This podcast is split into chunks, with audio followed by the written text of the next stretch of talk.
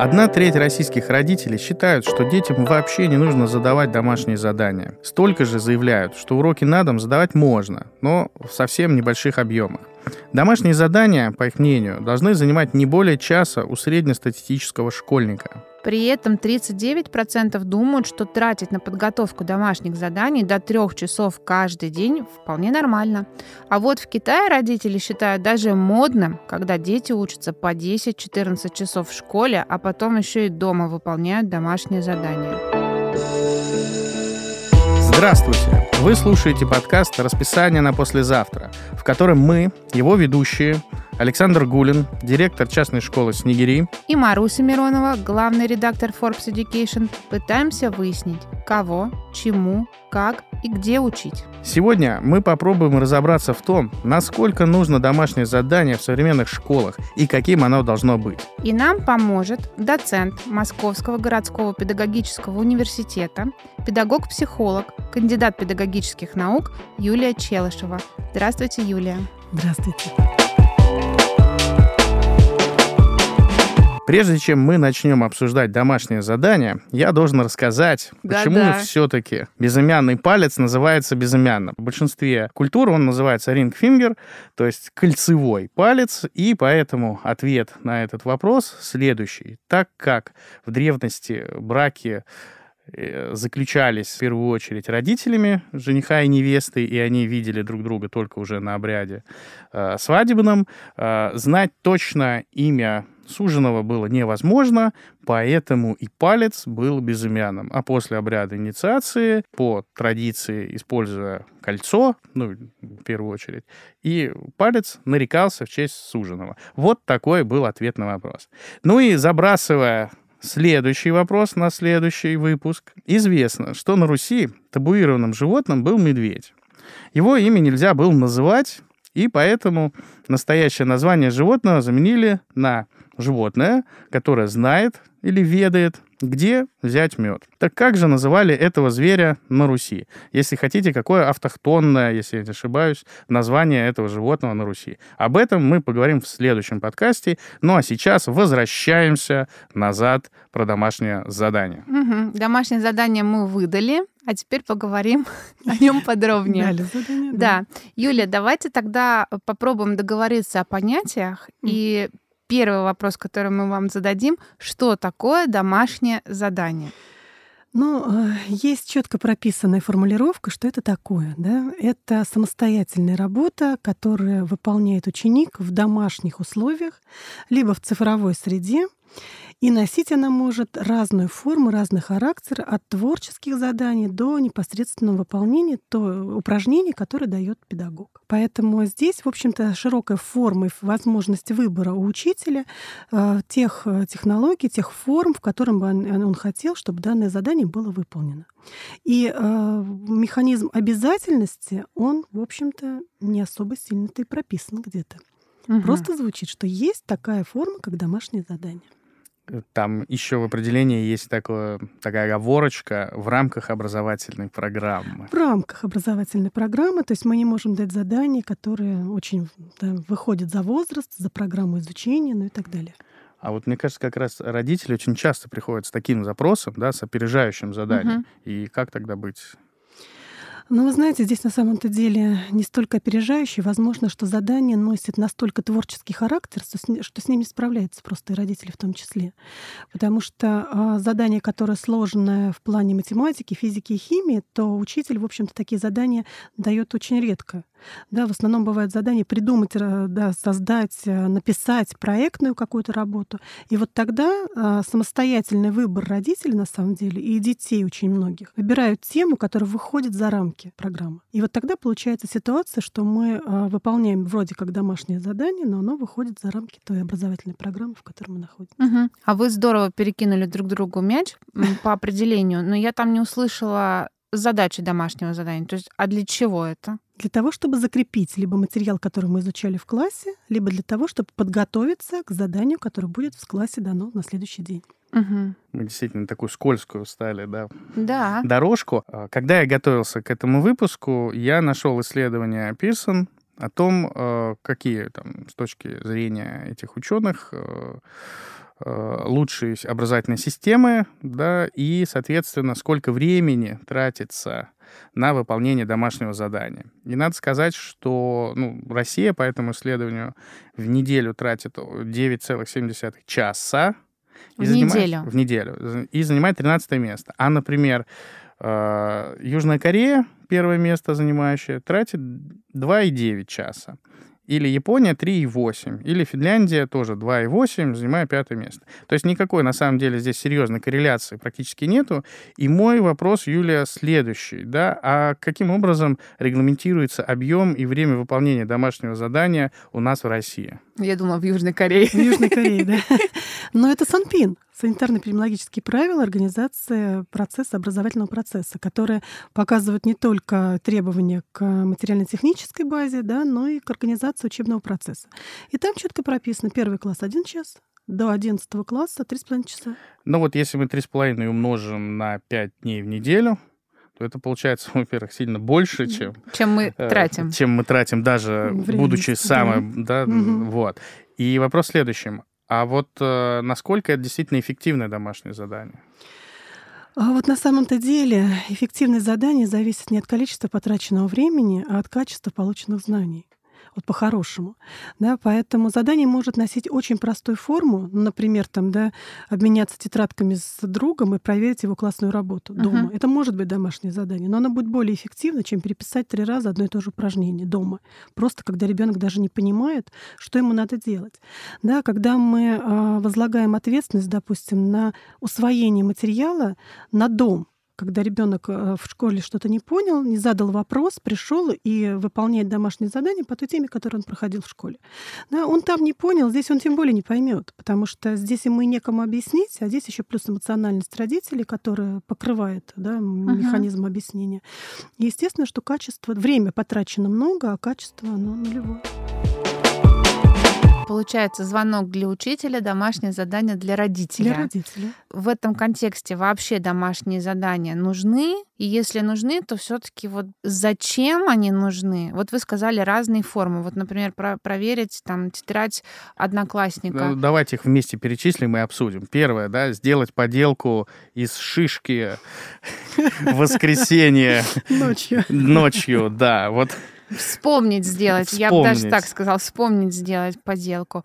А, ну, прочитать какое-то произведение, наверное, да, подготовить. Мы, мы хотим форматы домашних заданий перечислить. Да, да. А, решить примеры, переписать а, упражнения, отметить там что-то, я не знаю. Главный проект. Да, сделать проект, собрать презентацию, угу. написать сочинение. А, Но вот как раз, например, презентация или проект, она может быть опережающая. То есть, например, Конечно. с этого задания можно начать изучение новой темы. И здесь вот как раз мы можем перевернуть домашнее задание и работу в классе. То есть э, неважно, где ребенок его сделает. Угу. Да, откроет учебник или какой-то дополнительный материал на уроке, или сделает такую презентацию дома. Да? А вот, э, вот такие вот репродуктивные задания, я всегда говорю, вот тоже когда своими детьми проверяю, тройной обман. То есть если идет задание к учебнику, Ребенок списывает, берет вот, я ГДЗ. хотела сказать, ГДЗ тогда Конечно, существует. Списывает. Э, приходит вот, родитель, спрашивает, ты сделал домашнюю работу? И открывает работу? ГДЗ. Потом. Неважно, ребенок показывает, я сделал. Родитель свою функцию вроде бы как выполнил. выполнил. Формально, ребенок да. формально выполнил. Учитель даже потратил время, если он ее проверил, еще большой вопрос, проверяет угу. ли такие, видит, что все усвоено, дает срез.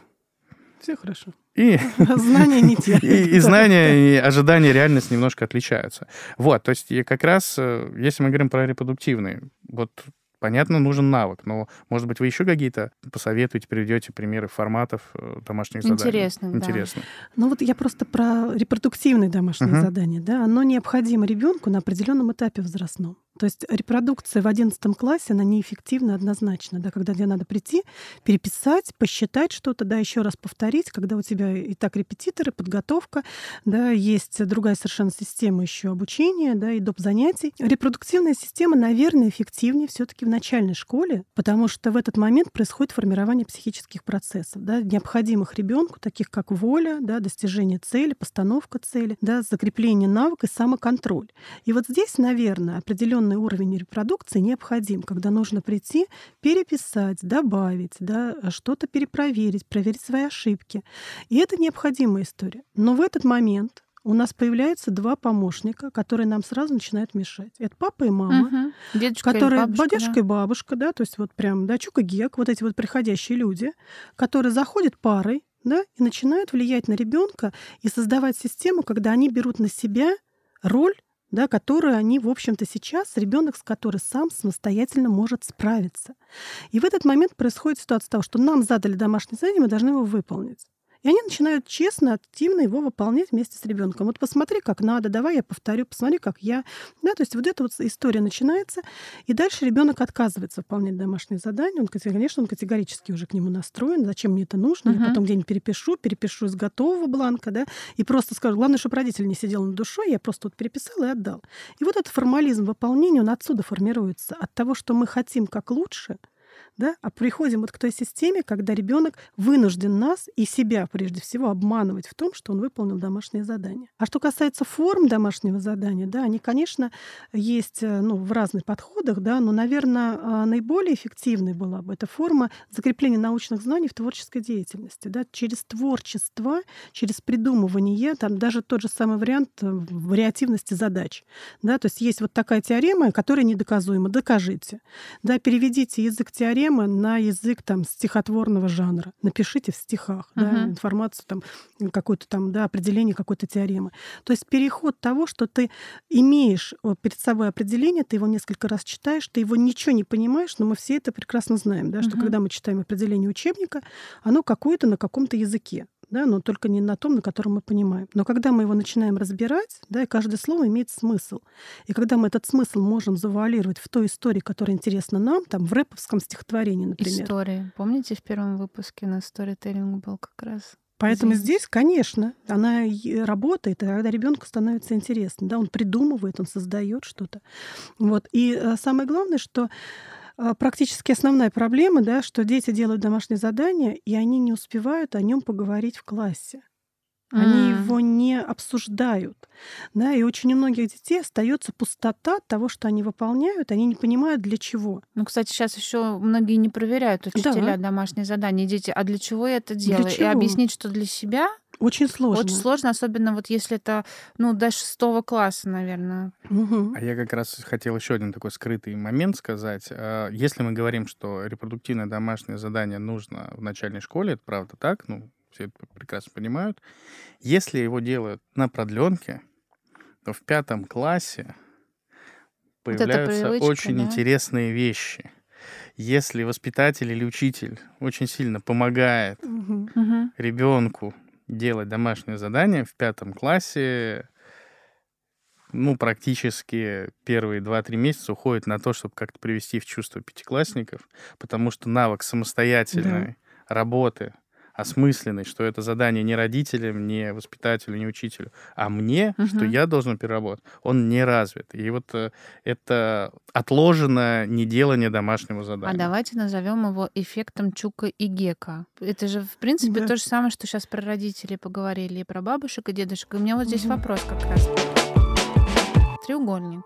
Учитель, школа, да. родители и ученик. Если учитель понимает, в принципе, для чего он дает домашнее угу. задание, да, если ученик понимает, идеально представим, да, для чего он делает угу. домашнее задание. Здесь появляется вот этот эффект, эти родители, а, как им объяснить и кто им должен объяснить, что им не надо вмешиваться, пока, например, ребенок сам не попросит им помочь. Ну, бывают ситуации, когда нужна помощь да, взрослого. Они могут тогда позвать, попросить на конкретную задачу. Кто должен? Учитель должен объяснять, школа должна объяснять родителям, какие-то внешние источники должны объяснять родителям, что не стоит угу. э, подобную медвежью услугу оказывать своим детям. Из добрых побуждений никто не сомневается, но тем не менее. Как отменить эффект эффект Чука и Гека. Очень сложно его отменить, потому что в основе родительской помощи лежит страх. Мы боимся двоек. Мы боимся Это у нас с тех пор? Да. Мы боимся двоек, наказаний. Мы боимся того, что ребенок будет плохой, худший, его будут позорить, потому что мы помним, как это было со мной. Да? И вот основа этого страха, она лежит, как раз родитель хочет оградить ребенка от этого страха. И в результате того, что вот единственное, что, наверное, спасет, это бесконечная вера учителю, который скажет, знаете, за двойки не надо его ругать. Я двойку эту там в журнал не поставлю, да, допустим, uh-huh. да, то есть какой-то договор, когда мы вдруг реально понимаем, что а, ребенок должен через себя пропустить негативную оценку, мы же очень оберегаем от негативных оценок. Да, сколько было волны, сейчас мы к этому пришли. В начальных классах оценок мы не ставим. А почему?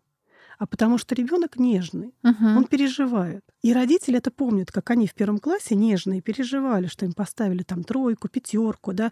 Они не помнят, как они радовались за пятерку. За двойку помним, как переживали, uh-huh. а как за пятерку радовались нет. И мы этой радости на самом-то деле ребенка лишили. Он ходит в школу, и он пока еще в этой школе, да, да, он выстраивает социальные отношения, он приобретает какие-то новые знания. И многие учителя там приклеивают наклейки, ставят печати, там, да, какие-то еще знаки ставят, но они не являются вот таким как бы для ребенка важной мотивационной историей да, то есть он э, и знания у него ничем не подкреплены. Так же, как, в общем-то, на любом производстве. Мы приходим на работу, да, мы выполняем какую-то ответственную uh-huh. деятельность, да, и несмотря на то, сколько лет мы здесь работаем, первый день мы работаем или там 21 день, мы все равно хотим получить за эту работу какое-то поощрение ну, в виде там похвалы, а потом и материального какого-то uh-huh. источника. Вот здесь такая же ситуация. Сначала похвала, а потом какой-то материальный источник, но в виде оценки у ребенка в данном случае. И вот этот источник у нас пропал. У нас есть только страх мамы да, и обязанность по выполнению задания, которое мы даем ребенку. Я бы еще добавил тут э, страх следующий. Если это семья с достаточно высоким социально-экономическим статусом, то они всего добились благодаря собственным знаниям и так далее. Угу. И для них важность хороших отметок, учебы, домашнего Конечно. задания является Похвала базой. себе даже да, это, в том да, числе. Получается. И второй страх — это как раз семьи, которые находятся в более незащищенном социально-экономическом статусе. Они опасаются, что вот это невыполнение домашнего угу. задания, соответствие, впоследствии приведет к тому, что им нужно будет тратить часть своего там, совокупного семейного дохода на репетиторов. И вот это дополнительный угу. страх, что они не смогут экономически выправить ту ситуацию с ну, равным домашним, э, равным обучением, там, по, в том числе с использованием домашнего задания. Ну, то есть получается, что свои комплексы родители, несмотря на свой социальный статус, закрывают через детей. Да почти всегда. Всегда. Мне кажется, не, на этом... не только в домашних заданиях. Не только в реализации. Обычно про это говорят в профессиональной реализации, когда выбор угу, а, вуза, профессии, специальности. Угу. И вот здесь вот вроде как у родителей не получилось, но через ребенка он добьется угу. всего. А получается, что мы уже с самого детства эти комплексы свои там наковыриваем. На это можно и закрывать весь подкаст, в принципе. До свидания. Потому что одно из последних, в том числе и комплексы там со школьной формой. То есть у меня было недавно собеседование с родителями, и они спросили по поводу школьной формы. Вот. И я говорю, слушайте, уже давно никто на это не обращает внимания. Она есть, но и так далее. Да. Я помню, как я страдала. Чесалась, да, от шерстяной формы? Нет, как меня Просто в классе... Страдала значит, ну, как бы сейчас сказали, подвергали буллингу, что ее форма не соответствовала чему-то. Да. И вот, и до сих пор это там 20-30 лет прошло, и с этим Очень в первую очередь память. приходит. Да. Очень сильная память э, переживаний. Поэтому, конечно, все идет от э, беспокойства родителей. Давайте попробуем поговорить о некоторых мнениях, которые не чужды родителям и учителям. Выполнение домашних заданий противоречит здоровому образу жизни. Ну, абсолютно нет. Если эти задания выполняются э, в определенный период времени, да, не с эмоционально сильно затратой.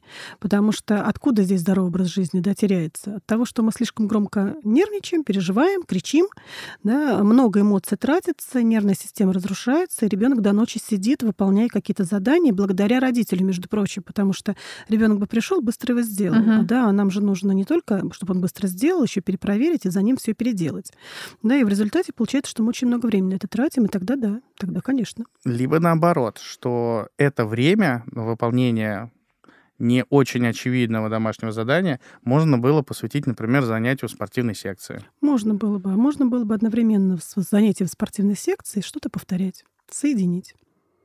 Как вариант выполнения домашнего задания. Хорошо, тогда вот следующий стереотип. Выполнение домашнего задания — это пустая трата времени, ничему не учит и никак не влияет на успеваемость. Ну, если это говорить непосредственно вместе с ребенком, то да, это не будет ни на что влиять, и это будет пустая трата времени, потому что однозначно стоит мотивационная история «мы не выполняем». Да, и э, если родитель изначально э, ориентирует ребенка в школу говоря о том, что ну, там домашнее задание опять придется нам выполнять и мучается да, от выполнения домашнего задания, то, конечно, ребенок так и воспринимает его. Но а здесь еще и второй момент — содержательная часть домашнего задания. То есть если педагог просто дает э, репродуктивную историю там, в шестом, восьмом, двенадцатом, одиннадцатом классе, то, безусловно, это, наверное, пустая трата времени, и просто для галочки формально он выполнил план, дал им набор заданий.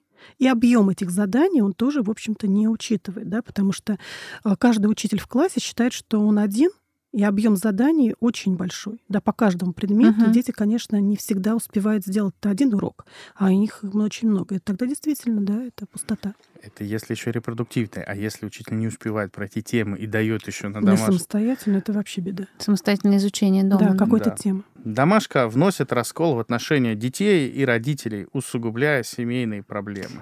Чук и гек. Да, конечно, да. конечно, вносит и, конечно, усугубляет, потому что мы хотим э, как лучше, да, мы хотим помочь. Мы не всегда разбираемся в содержании программы. Мы не всегда понимаем содержательную часть того, что хотел учитель, потому что мы не были на уроке, мы не слышали пояснения. И мы начинаем нервничать, потому что ребенок нам не может объяснить. То есть мы хотим сделать домашнее задание, ребенок нам не может его объяснить. И мы начинаем общаться друг с другом со взрослыми. Взрослые решают детские задания вместе. Да, такой клуб родителей, которые потом начинают ребенку в громко очень объяснять, что что тут непонятно, вот мы с, там, с тетей Машей разобрались. Угу. Я Всё после понятно. ВМК все твои задачки по математике, как орешка, угу. как, как в песне, да, папа решает, а Петя сдает. Да. А Петя сдает, да. А вот, кстати, в МГПУ да. или в других педагогических вузах я просто не училась, поэтому спрошу, вы можете мне хором ответить. Учат ли задавать правильно домашние задания. Если какой-то блок или угу. по темам рассказывают, что вот эту тему лучше закрепить так, а эту тему лучше э, там не задавать домашнее задание, а отработать полностью в классе. Или это все на усмотрение учителя, а значит не только на его профессионализм, но и на его интуицию рассчитано. Ну, есть методика преподавания какого-либо предмета, и в методику включается в том числе варианты заданий, которые можно давать. А второй механизм, когда на лекции преподаватель пока показывает, как можно дать домашнее задание, задавая домашнее задание студенту. То есть студент как бы на себе изучает формы домашних заданий, которые могут быть, которые он в дальнейшем может использовать не только как дома, да, но и как в классе что-то, какие-то формы новые, которые он может внедрять в своей практике. Ну да, наверное, на всех факультетах, где в колледжах или в ВУЗе готовят учителей начальных классов, там это ну, уделяется больше, угу, больше конечно, да, внимания. Да, я заканчиваю ИСТФАК, да, у нас была методика преподавания истории обществознания, и да, там были зашиты там, коллоквиумы, эссе и так далее. Не как вот именно так делайте, и будет вам счастье, да, волшебная какая-то пилюля. Но действительно, э, преподаватели демонстрируют ту педагогическую технологию, которой владеют. И так или иначе ну, мы понимаем, для какого предмета какие формы необходимы. А вот я сейчас дальше задам вопрос. Сейчас много говорят про то, что преподавать, особенно предметы, вы слово предметник сказали, должны практики. Угу. То есть не люди, которые где-то когда-то выучили, да. как нужно учить биологии, а, например, человек, который занимается Биолог. биолог, биологией. Да. И она у него на кончиках пальцев. Как предмет доносить темы, наверное, он догадываться знает, угу. есть повышение квалификации, а вот там э, про домашние задания ему что-то рассказывают, этому практику. И этому практику расскажет все педагогический коллектив на самом-то деле. Если mm-hmm. вдруг ему что-то не расскажут на курсе повышения квалификации, у него всегда есть помощники в виде его старших коллег, работающих в образовательной организации. Или классный руководитель, который да. посвятит вечер разбору какого-нибудь необоснованно заданного mm. домашнего задания, потом придет и политику партии объяснит, объяснит. очень доступно, да. Просто звучит все довольно качественно. Вроде все все знают, а почему мы все еще с этим эффектом Чука и Гека? И с теми домашними заданиями, которые у нас есть, которые иногда вызывают все-таки вопросы. Наверное, все дети индивидуальны, и вот то же самое домашнее задание на 3,5 часа в 10-11 угу. классе, кто-то действительно сделает за 15 15 минут, а кому-то, правда, потребуется очень-очень много усилий. И это никак не отрегламентировать. Это очень тонкая настройка. Не получилось мне вас закопать. Следующий наш вопрос. Э, будем рады услышать э, ну, какие-то исследования про эффективность, неэффективность заданий на дом. Есть ли что-то?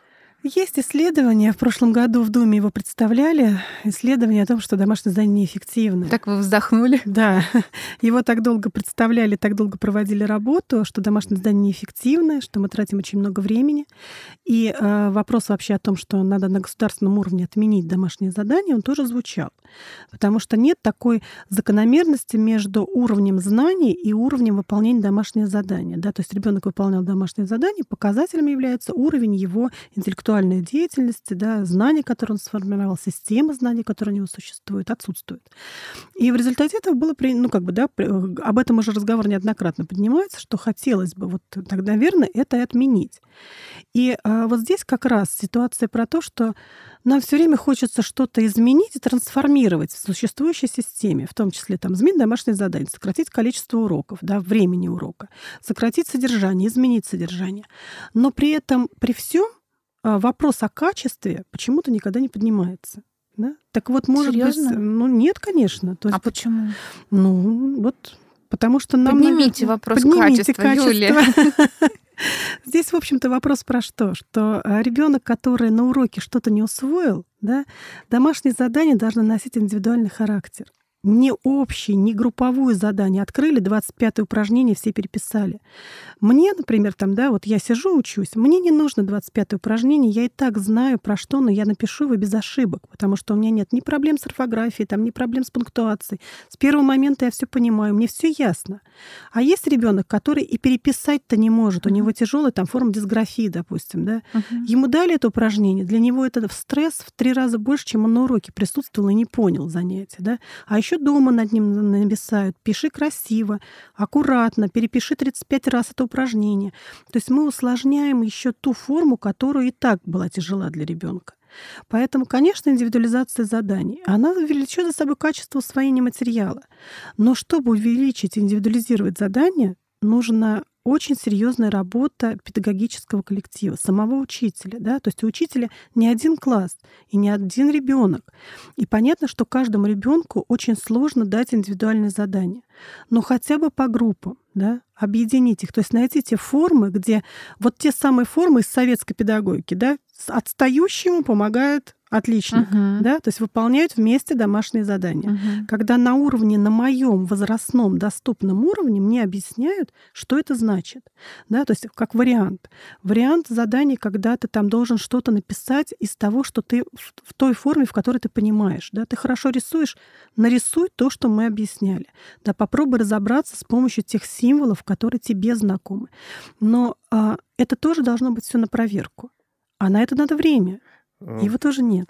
По поводу нарисую. Я вспоминаю первый год работы в школе после аспирантуры, пятый класс, в обществознании есть термин «проиллюстрирую конкретным примером». Угу. Он идет до ЕГЭ, то есть до 11 класса, ну, проиллюстрируют, все прекрасно понимают, что это надо привести там два примера. И я был в шоке от того, что пятиклассники нарисовал. стали рисовать понятие там семьи какой-нибудь, там нуклеарной, еще что-то. Вот, а потом просто их действительно учат рисовать в начальной школе, им это более понятно проиллюстрировать, значит, делать иллюстрацию. И, в общем, это, вот к этому меня в институте не учили, не готовили. Термины могут, да, смешаться в голове да. Да, да. Я вот э, упоминаемый уже в СУЕ вот этот э, документ Минпросвещения про определение домашнего задания, а они тут еще нашли еще одну лазейку. Это цифровая образовательная среда. Да, вот есть. Есть на нее надежда, что она может индивидуализировать что-то?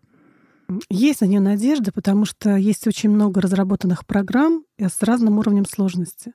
И возможно, что это то самое решение, которое нам позволит цифровому ребенку найти интерес в домашнем задании да, попасть в цифровую среду не просто с компьютерной игрой, да, а попасть в эту среду с э, задачами, которые перед тобой стоят, но на более сложном уровне. То есть выполнять задания на уровнях сложности.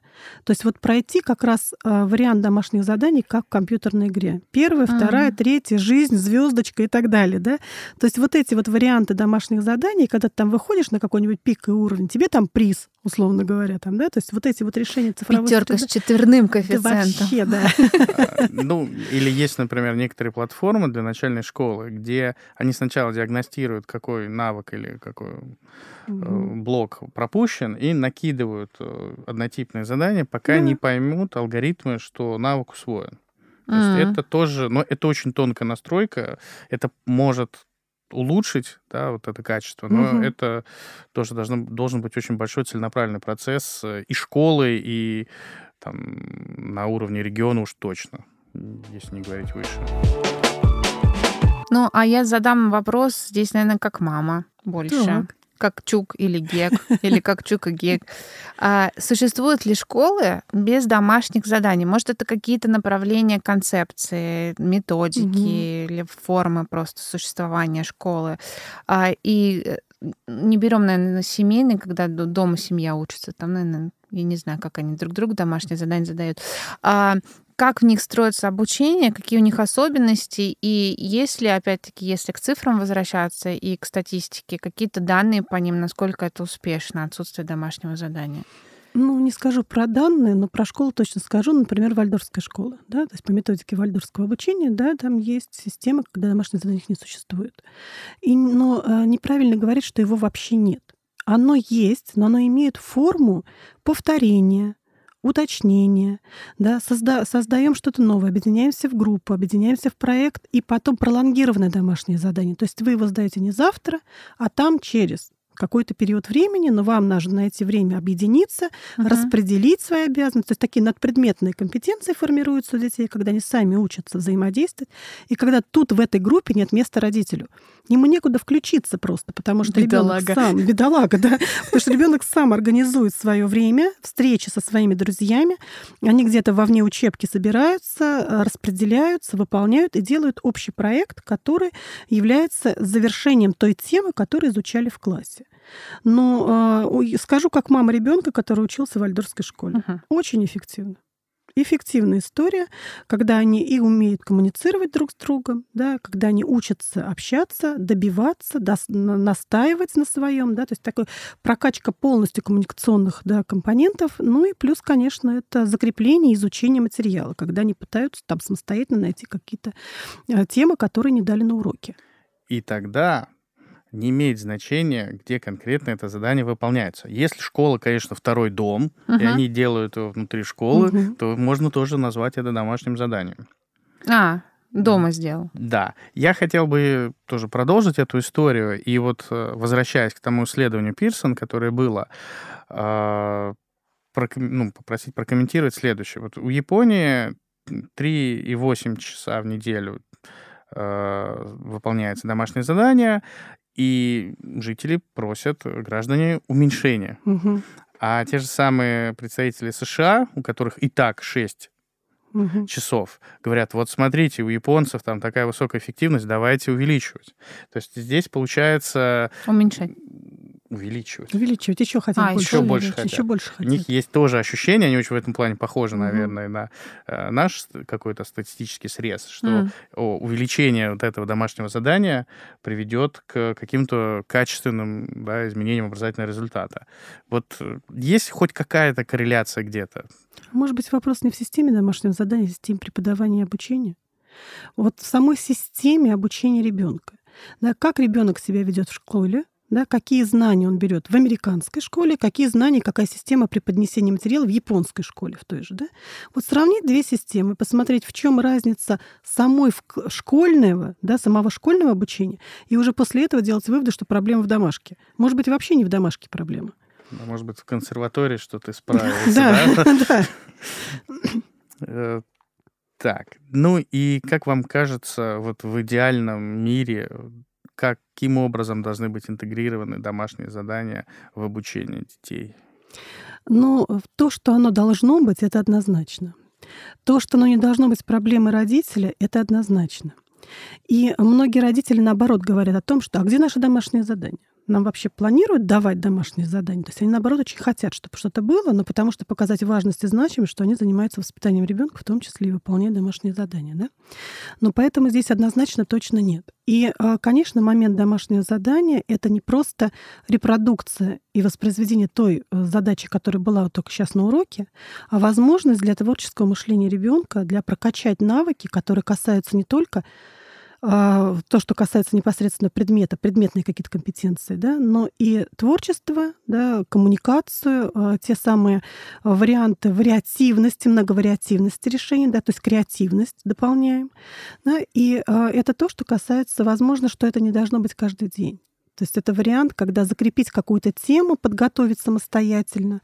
Возможно, эта форма может быть там, не, вот как вы правильно сказали, да, внутри школы выполнить домашнее задание. Да? Это может быть задание, которое мы даем.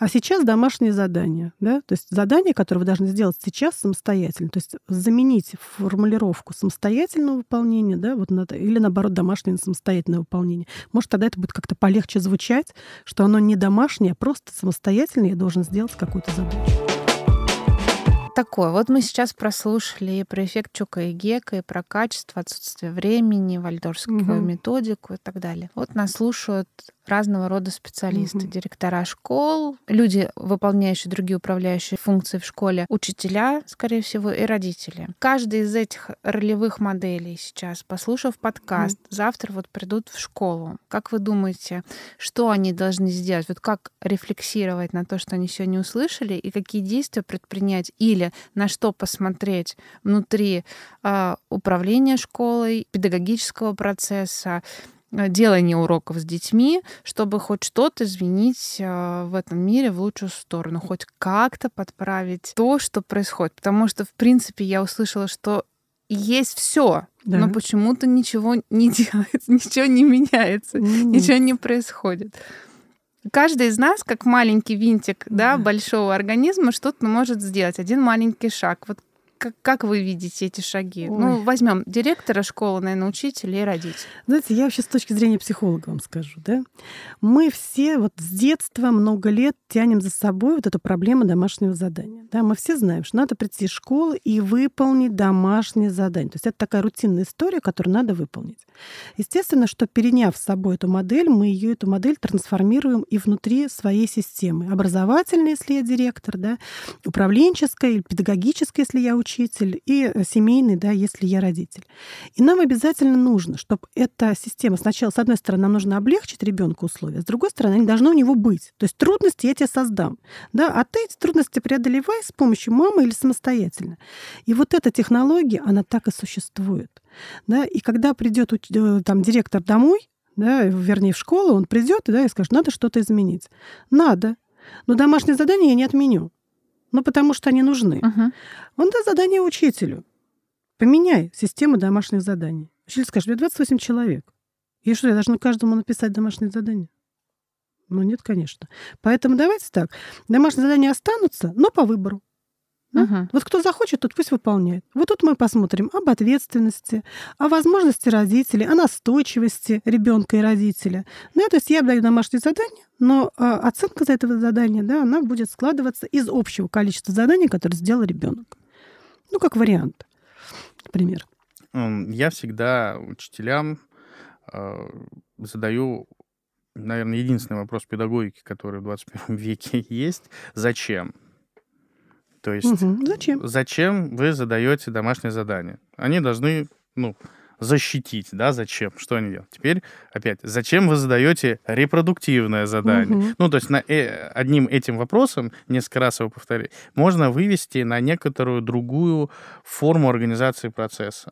То есть если вы хотите, чтобы ребенок подумал, тогда действительно творческое задание, mm-hmm. дайте, пускай он напишет там какое-нибудь э, сочинение. Ну, не знаю, там в пятом классе на дом редко это задаю. Там, э, напишите историческое сочинение, минимум два факта, минимум две даты. Все. Критериальное mm-hmm. оценивание. Про что он будет писать? Сам придумает, сам вспомнит и так далее. Э, как один из примеров. И тогда я смотрю, что это действительно, ну, он подумал, а то, что он там откуда-то списал или там выполнил какие-то тесты, посмотрел и тут же забыл. Ну, наверное, нет. И более того, что все-таки даже самые прогрессивные учителя, они консерваторы внутри. Да. Всегда. Это Да. очень медленно двигается. это не то, что десятилетиями, столетиями, наверное. И между тем, то, что на больших российских платформах образовательных уже миллионы учеников точно и сотни тысяч учителей говорит о том, что все-таки потихонечку эта консервативная Начинает э, меняться. да, парадигма начинает меняться. Но медленно. Но она все равно... Ну хотя бы сдвиг да, уже уже, пошел, уже пошел сдвиг. Жорж Семенон считал, что задавая домашнее задание, учителя метят в учеников, а попадают в родителей. Эффект Чука Гека, как мы узнали. И снова кажется в очередном выпуске нашего подкаста, что, собственно, даже технологический прогресс за сто лет на это практически никак не повлиял. Но вы говорите, что сдвиг есть. Будем в это верить. Все-таки предлагаю каждому, кто послушает этот подкаст, невзирая на ту роль, которую он выполняет. Может быть, это директор школы и родитель одновременно. А может еще и педагог. И педагог. Да. еще, Просто задуматься и задать себе вопрос «Зачем?», как это советовал Александр. И, возможно, внутри будет тот самый ответ, который сильно повлияет на судьбу некоторых учеников, а может быть и большого количества. Вообще система образования. Да. Ну, а в следующем выпуске мы поговорим о цифровой трансформации образования.